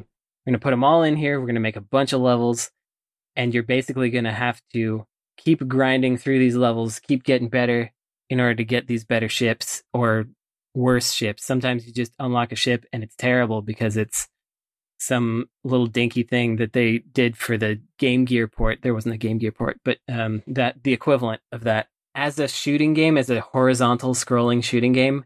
I think it's near the pinnacle in yeah. terms of like difficulty is just on the edge of doable for a, a human, but it teaches you to get better. Which a lot of those prior R type games, they were just like, "Did you lose your power ups? That's the end of you. You may as well start You're over." talking about Gradius there. Yeah. Uh, yeah, Gradius. So so when I when I try to if I were if I there's like haunted house doors. The doors in my house are very loud uh, when the weather starts to get hot. Another thing to add to the And character haunted. of this apartment.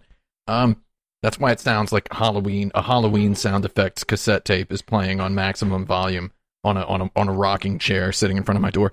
Um, that's it's often that's, said that's, that Tim's apartment is the fourth panel. that's why it might sound like that. Um, so I'm going to say that I would go ahead and put R type final up on top uh, of our list so far. Uh, this, I don't know if that's a surprise to anyone. If I were a teacher teaching a class about video games, I would devote uh, several lessons to R type in general. Uh, there a lot to focusing learn on R-Type final. R type final and a lot to learn about R type final by playing other R types and seeing how Oh yeah, this game thought about those things that were in those games and was like, we could do this better or differently or other ways that will be interesting to everybody, basically. Like any anybody who likes that genre is gonna have something. Because I, I believe we're about to uh, also get into a couple more games uh, that will allow us to continue the conversation on the on the thread that I was about to continue it on. But we can go to the next game. Uh, I don't know. Would you put it? Where would you put it, Brandon? Yeah, I probably would put it up on top. Yeah, I think uh, I think Dang. it's an incredible video game, and it's very good. It's got a lot of lot of purity in it and a lot of nonsense at the same time, and uh, you kind of can't beat that, especially on the PS2. Yeah, Frank, would you agree with that? Uh, sure, why not? excellent. All right, R-Type final finally de-seats Bujingai. as Sorry, the Frank. Frank had a really good run. Sorry, Kamui Gakuto, as his full legal name is. Kamui Gakuto. he, he listens to the show, by the way. Yeah, he's a. I follow him on Instagram, so that means he follows me, right? friend Yeah. of the show. All right. Our next game is Raw Danger. Raw Danger number one. Let me continue the thread that I was speaking of. Uh, Kazuma Raw Kujo, danger. uh, Kazuma Kujo, now CEO of Granzella Games. I'm going to go ahead and call him man of the PS2. That's what I'm going to say right now. He's man of the PS2. Can anybody disagree with that? Like he's d- Sure. designer director of R-Type Final, uh, Raw Danger, and uh, uh, another game that I hope to God is on the. I will scream if it's not on this list. Uh, is Steambot Chronicles.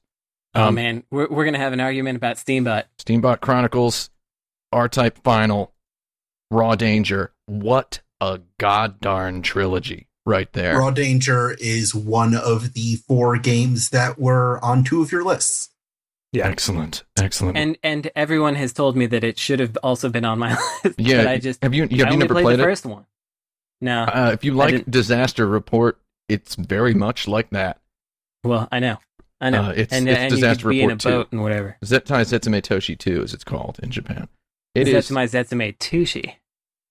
it is a just crushingly good video game, Raw Danger. If anyone hasn't ever heard of Raw Danger, because I know that I feel like I've talked about it in a million different places, and it is also one of the games that I will review for the uh, Action Button project. It's it's it's it's for me it's like Mother 3 in that I can hardly articulate why it's good. It's like you turn it on and it's just it just goes right inside you. It it does so so many extremely smart narrative design things outside Yeah. of the uh, what what you might have heard, what everyone might have heard is that there's seven protagonists and you can play through the game seven different ways, and uh, the way like the choices you make on one playthrough affect the the world state of the next playthrough that you play. Though there's there's on a that like on the macro level, all that stuff's incredible. However, there's just so many little micro things that are mind-blowingly nailed in the game that just uh it's it's to a point where the more I look at other video games and the more I, I critically I just spent uh like 12 hours over the last 2 days crunching numbers on The Last of Us breaking out everything into little percentages so that I can make these pie charts. Speaking of which, if anybody knows an app for making pie charts and you're listening to this, it's it's too late to help me now because I made them the hard way. But uh I really would like to make nice looking pie charts easily. Um just the more I, I look at other video games, the more I think about Raw Danger, and I'm like, wow, it did everything extremely well in like a really weird way. So Though I haven't really played this one, and I did play um, the first one.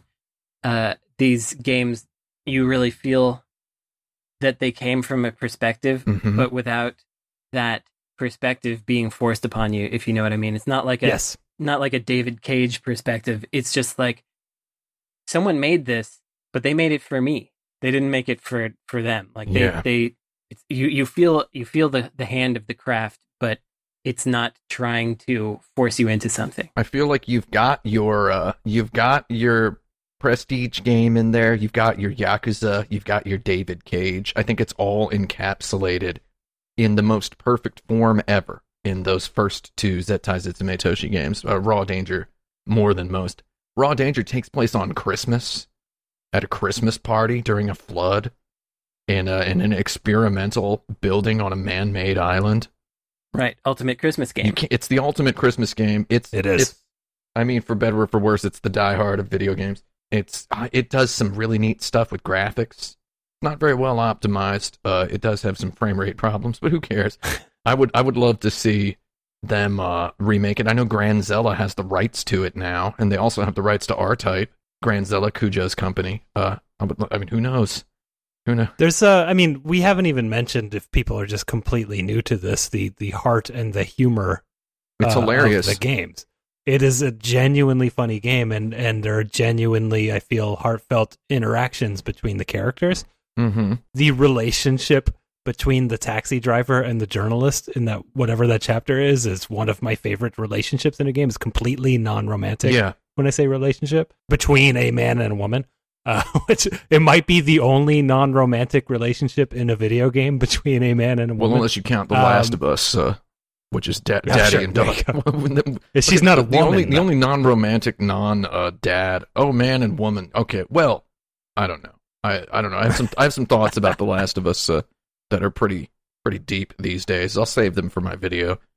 We don't need to talk about those there. it's it's got an appropriate level of clunkiness to it Mhm. that that also adds to its charm. Have you played it in English, Tim? I played a little bit of it in English. I would like to play the whole thing in English at some point. So the the dub is you know kind of bad at times, and I like it for that reason. It's it's hilarious. Uh, I I, Yeah. I I was charmed Isn't by that where you can stay here and do filing comes from? Or is that something do else? filing. I don't know that one. Uh, that sounds good, though. Uh, Good. is this our new number one? I want I Yeah. want to say it's number one. Yeah, I would call it number one. Oh, I would Are- definitely number one that one. Our next game wasn't on any of your lists. Uh oh. It's Shin Megami Tensei 3 Nocturne. Oh, uh, that game is excellent. I tried to put it on my list um, this morning. I didn't. I didn't put it on there, and I, I don't know why. Uh, I, I my my list was uh written very quickly, and it contained a bunch of games that uh I thought were dumb that were not good enough to put on the list. So Yeah, Nocturne is is like with with these Shin Megami Tensei games, especially with the Persona series, I would say, because they're the limpest. It's all about the vibe and whether you like that vibe and whether that vibe is interesting enough to you. Because Mhm. they're all they're not all the same, but they all have like a very similar core to them. And I would say that Nocturne is one of the best vibes in that entire series. It really has this kind of the graphics are amazing. It it's got a really good style that I don't know, it's it's much more stylish than recent personas, I would say. mhm. And you're in this place that gives you a feeling of foreboding and dread, but all of the demons that you're fighting against are all also basically characters you can talk to and you can just walk up to a bunch of them and be and they'll be like that other demon stole my lunch money or whatever stupid thing. Love that and stuff. uh it's great. It's really difficult, but I feel like it's better better difficult than than floppy like Persona 5. So you know, I think it's very good. I would say you want to know why it's. I don't know why it's not on my list. Uh, but uh, I'm I'm comfortable putting it at number three on our list right now. But I would say here's what I'm going to say. Maybe this is why it wasn't on my list. Is because why can't they just put that on my Nintendo Switch? yeah. Right. That's Yeah. why. Put it on my Nintendo Switch, you fools. If you're listening, you cowards. Put it on my Nintendo Switch and also uh, announce something about Shin Megami Tensei 5. I do like to play Shin Megami Tensei 4 more, but I like to look at and hang out in Nocturne. I just played so- through almost all of uh, Shin Megami Tensei 1 uh, earlier this or like late last year. Uh, had a really good time with it. I was trying to do that on the PC Engine version. That's a Oh yeah, that's a weird version, but I was enjoying it. love that game. well, Strange, Frank, have you played game. this one? I have not. I think you might find it interesting in that it feels it doesn't feel old at all. It- Okay, it and you were is- saying it's good. It, it's it's a it's a hangout game. It's a it's a hangout game, but a difficult hangout game. Um, Okay. but not in a way that's unfair.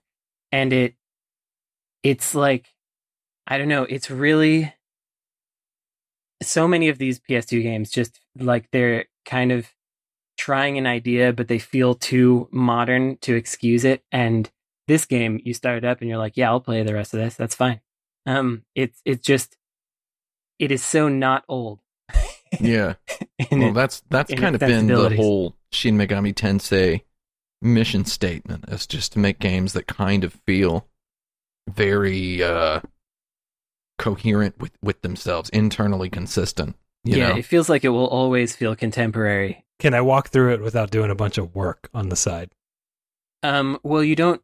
Yeah, you don't need to like refer to an FAQ or anything. What you might need to do is uh, find out how to save a lot. But that's Okay. that's about it. Like other otherwise, like you will die, but then you'll just have to. You'll have a better idea of how to not die the next time. It Okay. works. Uh, Tim suggested putting this at number three, but uh, do you guys agree with that? I think under Raw Danger and R Type Final. Yeah. Yeah, Okay. Or do you want to put it under Bujingai? Do you want to? I, you know, I've been I've been wrestling with that one throughout the entire conversation, whether I would put it below Bujingai. I think, I think it should be above Bujingai. I'm gonna I'm gonna concede. Oh, Bujingai is just like falling fast. Yeah, it's it's I'm, taking some I'm hits. really. I hope it stays top five. Yeah, we'll Me see. too. We'll see what we can do. We'll find out. We got two more games to go through. Number 19 is Silent Hill 2. oh heck! Ooh, I mean, that's a good one. it's a good Silent Hill. It's I mean, it's my favorite of them. It's- you know, of of the the the walking around uh horror psychological horror kind Yeah, of can game. I just say I think it's the Silent Hill. I've played a little bit of Yeah. all of them, and that's the only one I played all of. you know, for me, coming Uh-oh. back to it in this time, I actually think Silent Hill One is the Silent Hill for me because Well, I did play most of that one, so Same. somehow the the ambiguousness of the visuals gives me a more somehow a, a not exactly greater a, a more acceptable level of dread it's it's more enjoyable to play through um but silent hill 3 silent hill 2 is is more uncomfortable for me to play through and so maybe that's better I just played through it again. I, I think last year, um, the PC version. And actually, if anyone's interested in playing this game, uh, there is a PC restoration project uh, that is fantastic, uh, where they take things like figure out which version had the best encoded cutscenes and make sure that works and stuff like that, like fix bugs that were in the game. Play it that way, but it still feels to me like a PS2 game, even when I'm playing it on PC. Well, yeah, I mean, if you've if you've all seen that Digital Foundry video where they just go through all the versions, Silent Hill Two greatest hits PS2 version that that is still the ultimate. Ver- like, if you want to have everything that the game had to offer in one spot, that's what it is. I think it might be my favorite sound design. The sound design is really excellent. That Yamaoka, he uh, top of his game right there. Absolutely. And in in a way he did it too well because he he he inspired so many people that have then tried to kind of take his ideas and it almost feels it can almost feel tiresome to listen to his style again because it it was so perfect. if you know what I mean. Mhm. Yeah, I mean, we were talking about what the best sound design is, and I don't even think we touched on my favorite parts of his design, which is that he's making sounds that don't exist. Yeah. Right. Yeah, it's all it's all like you you can immediately call to mind the soundscape of one of these games. Like it, Yeah. you you know what it sounds like if It's there's like a sound palette to it to this game that yeah, I don't even know how to describe. Yeah. Yeah, and uh, you know, good game. So what the heck? Everybody knows it. Where do we put it? I'll say this was the last of the four games which appear on multiple panelist lists. This was on both Frank and Brandon's list. Nice. Yeah, that would have been my guess. Excellent. Yeah. Um where does it rank? Okay, let's see. Where does it Let's- rank? Hmm. I think I'm kind of I'm kind of like hovering around Katamari. Yeah. somewhere around there. Um, uh, Boy, that's a w- that's a weird couple of games to put up against each other. Bujin Yeah. Guy, Katamari, Chulip, God Hand. Show, shows the range Yeah. of the PS2 right there, I guess. Okay, well, okay. uh, Where where does it rank compared to Ghost in the Shell? Above, Yeah, I'd put it over Okay. GITS SAC.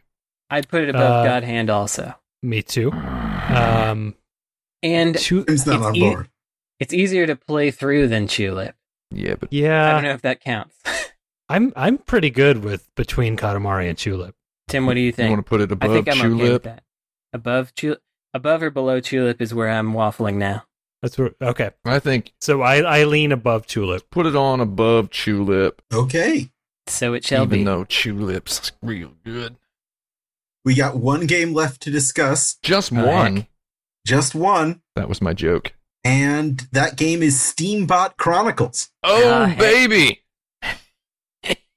Happy days are here. I was I was starting to get mad that it, I was thinking maybe it's not on here. And Brandon says some smack talk words about it. What's your problem with Steambot Chronicles, you freak? More like Steam Butt Chronicles. Wait, okay, what, what- Uh, what's what's wrong Steam with it? Butt Comicals.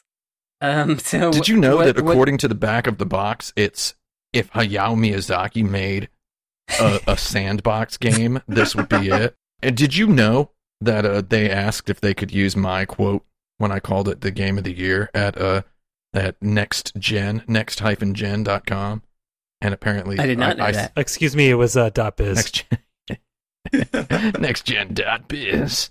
Former uh, our our buddy Chris Graft was an editor there. Colin Campbell, editor in chief. They asked to use the quote, and I, I, I forwarded them along to Colin Campbell, and I think Colin Campbell nixed the idea of them using my quote on the front of the box. So Because you weren't an employee. it ended up being a hardcore gamer 101 or whatever was the uh, was the quote on the box. One of my biggest regrets, I almost had my name on the box of Steambot Chronicles. It was I mean, this, I think this is the first time I've ever told this story uh, publicly. Within a there was just it it, it the, the quest stood on the edge of a knife, you know, and uh, I lost it. I lost it. I almost had my name on the box from one of my favorite video games. It turns out 14 years later, still one of my favorite video games of all time. God darn it. What a regret. Anyway, I would put it up at number two. Well, I have the uh, I have the harmonica Oh, the harmonica. that they gave away at E3, um, or was it TGS? I don't remember. But I got that little harmonica um, that goes with that game. That was a little a little gifto. Mm, It's a little rusty now. But my problem with the game is what's your problem? uh, with you you will perhaps not be surprised is the way it controls. I do not Ah. do not like moving around. Do not like moving around in that game at all, and uh, I do not like accidentally getting out of my mech or not being able to get into my mech or getting out of my mech in such a, in such a place that I am trapped. Um, you know, there's a there's just a lot of it doesn't feel good to me. I like the world of it. I like the idea of how they're Mhm. trying to build that world, but I just don't like playing it. I think I don't understand. I don't understand thinking the, the controls are bad. Uh, I think I think the game is uh, the game's a little bit bigger than itself. You know what I mean? I think it's got some problems. I think it has a. I wouldn't. I wouldn't vocalize it as the controls being quote unquote bad. Sure, it's, I think it's it a has little too much heart. I wouldn't say I didn't say bad. Yeah. I, they they're a they're a challenge for me in a way that I do not appreciate being challenged. So I'm going to go ahead and say that playing any PS2 game on a PS2 controller for me is hard because I just don't like that controller. I, I mean, I maybe sort of liked it at the time. Don't like it anymore. Would rather play any PS2 game with a modern controller. And I'm thinking of Steambot Chronicles, and I'm remembering playing it with a PS2. It's been a long time since I played it with a PlayStation 2 controller. I, I primarily play it in emulators these days. it's, it's a bit of a claw hand situation. Yeah, it's it's got a bunch of problems. Uh, uh, whatever. It was just bigger than itself. It had ideas bigger than I. It was made at the same time as Raw Danger by the same people. That's mind blowing. Come on, right?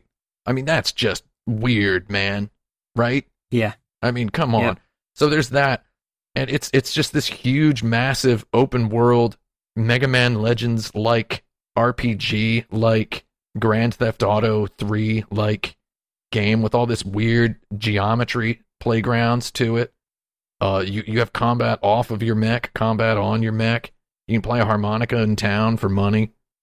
You can build a band and play these weird little uh, let's let's be honest, hyper stilted, bizarre rhythm games to Yeah. busk for money.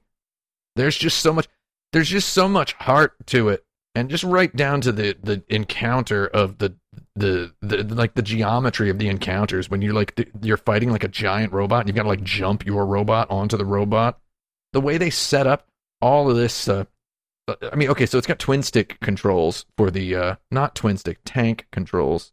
Not what Yeah, everybody tank. thinks of when they say tank controls. You're talking about No, car it's- controls when you say tank controls most of the time. Uh, Resident Evil, that's car controls, not tank controls. It's got the twin stick tank controls where press both sticks up to go forward, right? So it's got that. Mhm. Uh, you're rotating. It's Katamari controls. It's got all that. It has the customizable mechs. It just has so many systems that are just put in there for fun. Does that make sense? Well, I think that's that's kind of my problem with it, which ultimately sort of makes it a very PS2 game. But it it, it does feel like a lot of the stuff was just kind of put in there, and if if it had been made like five years later, it would have been Yeah. a much But- better video game.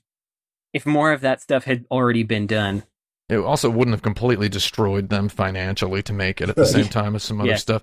Um, there, there's a whole lot, but the fact that they made it just to make it, just to get it made, it just it was a game that had to be made, a game that poisoned its own sequel because they just couldn't they they couldn't develop the sequel because oh man, yeah they they could have waited, they could have waited, and eventually we would have had a I have, an, PS3. I have an interesting little uh, little uh, fact Let's hear it. here. Give me that. The U.S. version of the game, not one copy of it on eBay right now. Oh, Wild, well, absolutely wild. it is pretty pricey these days. To to ha- it, it is on my wall here. It's a hundred plus dollar game. Yeah. I'm seeing in the completed auctions, but there are no live. There's no live way to buy this game on eBay right now. It's because they knew we were going to talk about it today. right. We're, we're uh, totally raising the price of Bujingai right now. Oh yeah, it's going to go up from ten bucks to twelve. Uh, speaking of which, where are we going to place this last game on our list? Steambot Chronicles, or do you mean Ponkotsu Roman Daikatsugeki Bunpi Toroto? As I mean Old Steambot Japanese. Chronicles. I'm not writing that out. Ponkotsu Roman, man, the name. Oh God, the name. I know it's a good name. The name is great. The Japanese name is hilarious. Bumpy Trot. Ponka- Ponkotsu Roman Daikatsugeki Bumpy Trot. The genre Yeah. is Ponkotsu Roman Daikatsugeki. It's So wonderful. Tim, you're not going to agree with this, but I would put it below Chulip. Is where I would put it. That's that's way too low. Because I would put it at number two under Raw Danger. Well, I okay, so where's the middle ground? Because for me, um, I'm now very interested, so I think that that weighs it. Mm. So, well, so th- I placed it on, above the middle of the pack. Is where I did it. Um, But we're between number. We're between. Uh, so putting it just below. I would- so I should have put it Our lower, and then I could have gotten it exactly where I want. I would it. put it right below Raw Danger. But if you want to say right below Raw R Type, that's pretty good too. I Um, mean, I'm more interested in it than Bujingai. God darn it! Look, if we put it above Bujingai, it's Bujingai is still in the top five. So Yeah, Yeah. but you know, I I don't think it's better than Katamari myself. Yeah, I um, think it's a, a I'm- I'm having a hard time with a lot that than also. Katamari. So it might be between Katamari and Silent Hill 2 if I'm the deciding Just factor. move here. Katamari up and then what you want to switch Katamari and Bujingai? I don't think that's against the rules. no, It's you not can do against that the if you rules. want. gonna knock Bujingai out of the top five though. uh, what I would do is I would, I, w- if we wanted to do that, is uh, put Katamari at number four, Bujingai at number five, and then Bumpy Trot could be number six. I'm great with that. I don't I like, like that too. I don't like it, but whatever. That's not that's not right. I think Brandon is dismissing Bumpy Trot for uh what do you call it? Unreasonable reasons. And I also think Frank, if you like Raw Danger, you're gonna love Bumpy Trot. I know. That's what. Okay, Yeah. well, That's what's going on here. fine. Let let's we can we can put it So one, can we put it above Bujingai? put it above Bujingai. Oh, Bujingai and, out of the uh, top five though. Yeah, Yeah. That's the problem. that's the price, Tim.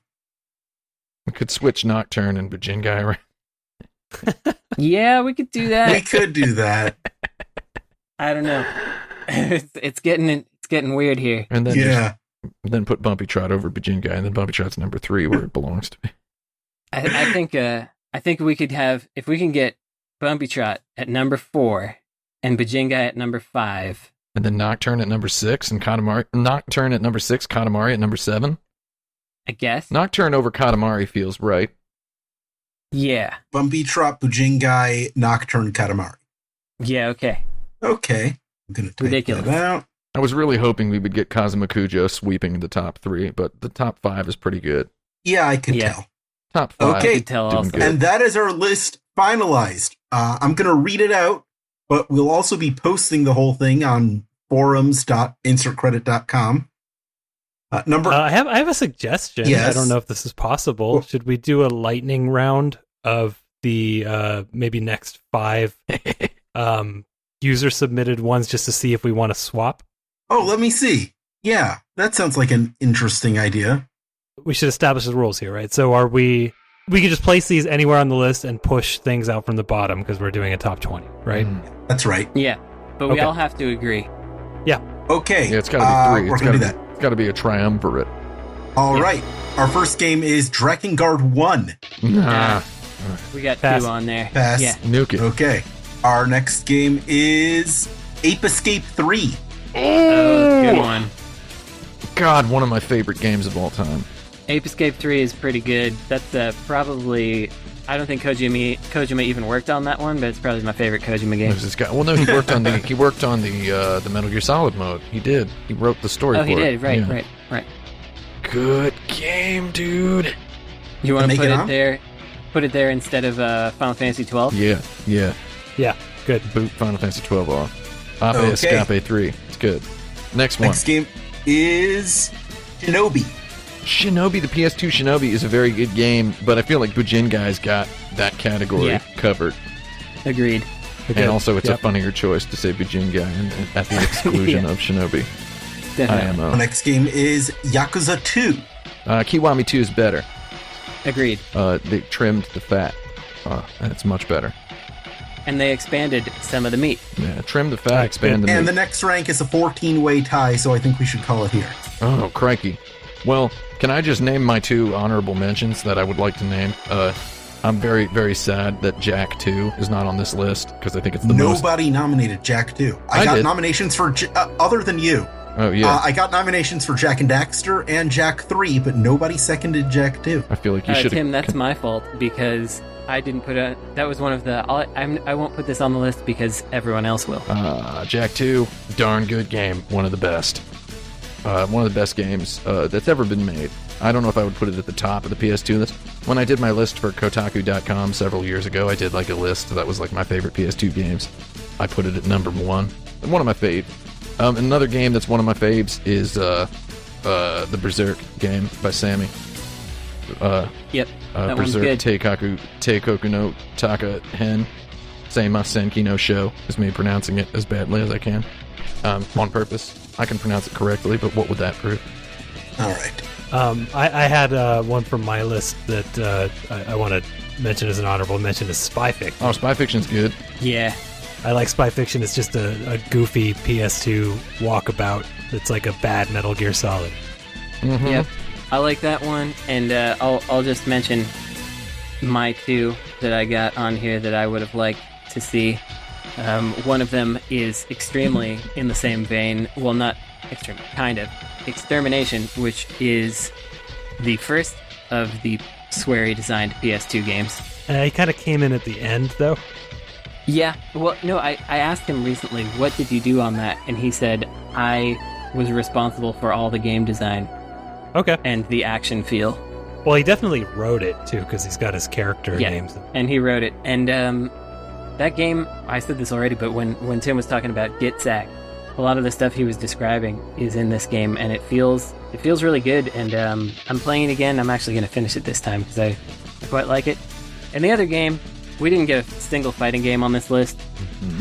And uh, I love Garouden Breakblow Fist or Twist. Hopefully, this will come Mr. up Twist is a good one. in our other future versions, but th- it's like this amazing, over the top, masculine, punch each other to death video game, which has an amazing, uh, like, uh, push and pull mechanic for the for the life bar system. That it, it's got all kinds of cool you stuff know, when it. I and, when I uh, alluded to my box that contains only 24 games, that's one of them. So heck yeah, that's one of the games. Uh, since everyone else did two, uh, I'll add the the dumb wild card one I put in my list, which was Dog's Life. Yeah. Um, just a goofy British game about being a dog, and you just do dumb dog stuff in in a semi-open world, and you can uh, do things like poop on the ground and then put the poop in your mouth and then throw it at people. That's horrible. Right. I love it. Another Yeah. one Yeah. Brandon nominated that no one else did was Mr. Mosquito. Oh, I like Yeah. that game. Yeah. And uh, with that dog's life, it's it's also funny because all the dogs just act. They talk like serious human beings while doing all this stupid stuff. It's so Yeah. it's so bizarre. I also put Earth Defense Force 2 on here, which I feel like yes, it was supplanted by a lot of other games, but it's also a quintessential PS2 game to me. Uh, it's surprising that nobody else. Put It's that, surprising but- that you can talk about not liking control schemes in games, and then let's think that Earth Defense Force, 2, Earth Defense I think Force, it's. I, I think it's surprising that that game is set two years after the birth of Jesus Christ.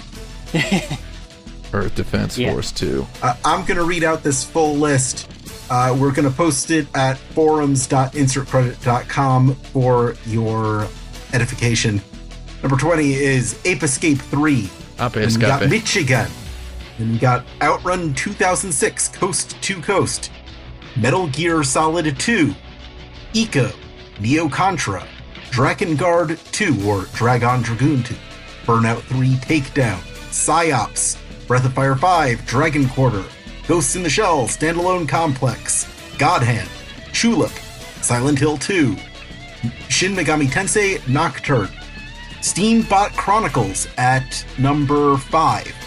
Uh, Bujingai is number four. Number Heck three is Katamari Damacy. Number two, R-Type Final. And the best PlayStation 2 game is Raw Danger. Mm-hmm. Yeah, that's true. That's Raw true. danger. Raw Danger. The best. I am going to say some stuff now. If you enjoy this podcast, you can give us a rating and review it on your favorite podcast distribution platform. This list was our thank you to everybody who jumped on the first month of our Patreon, which you can join on patreon.com slash insert credit and submit your own wacky ideas for future themed episodes or just questions in regular old episodes. You'll also get our episodes one day early. You can follow us on Twitter. The show is at Insert Credit. I'm at Alex Jaffe. Frank is at Frank Cifaldi. Tim is at 108. And Brandon is at Necrosofty. Make sure to stop by forums.insertcredit.com so you can talk about all the stupid decisions we made today. This show is edited by Blaine Brown. Until next time, I'm Alex Jaffe. Uh, I'm Frank Cifaldi. I'm Tim Rogers. I'm Brandon Sheffield. and your game has now been saved. Over, yeah!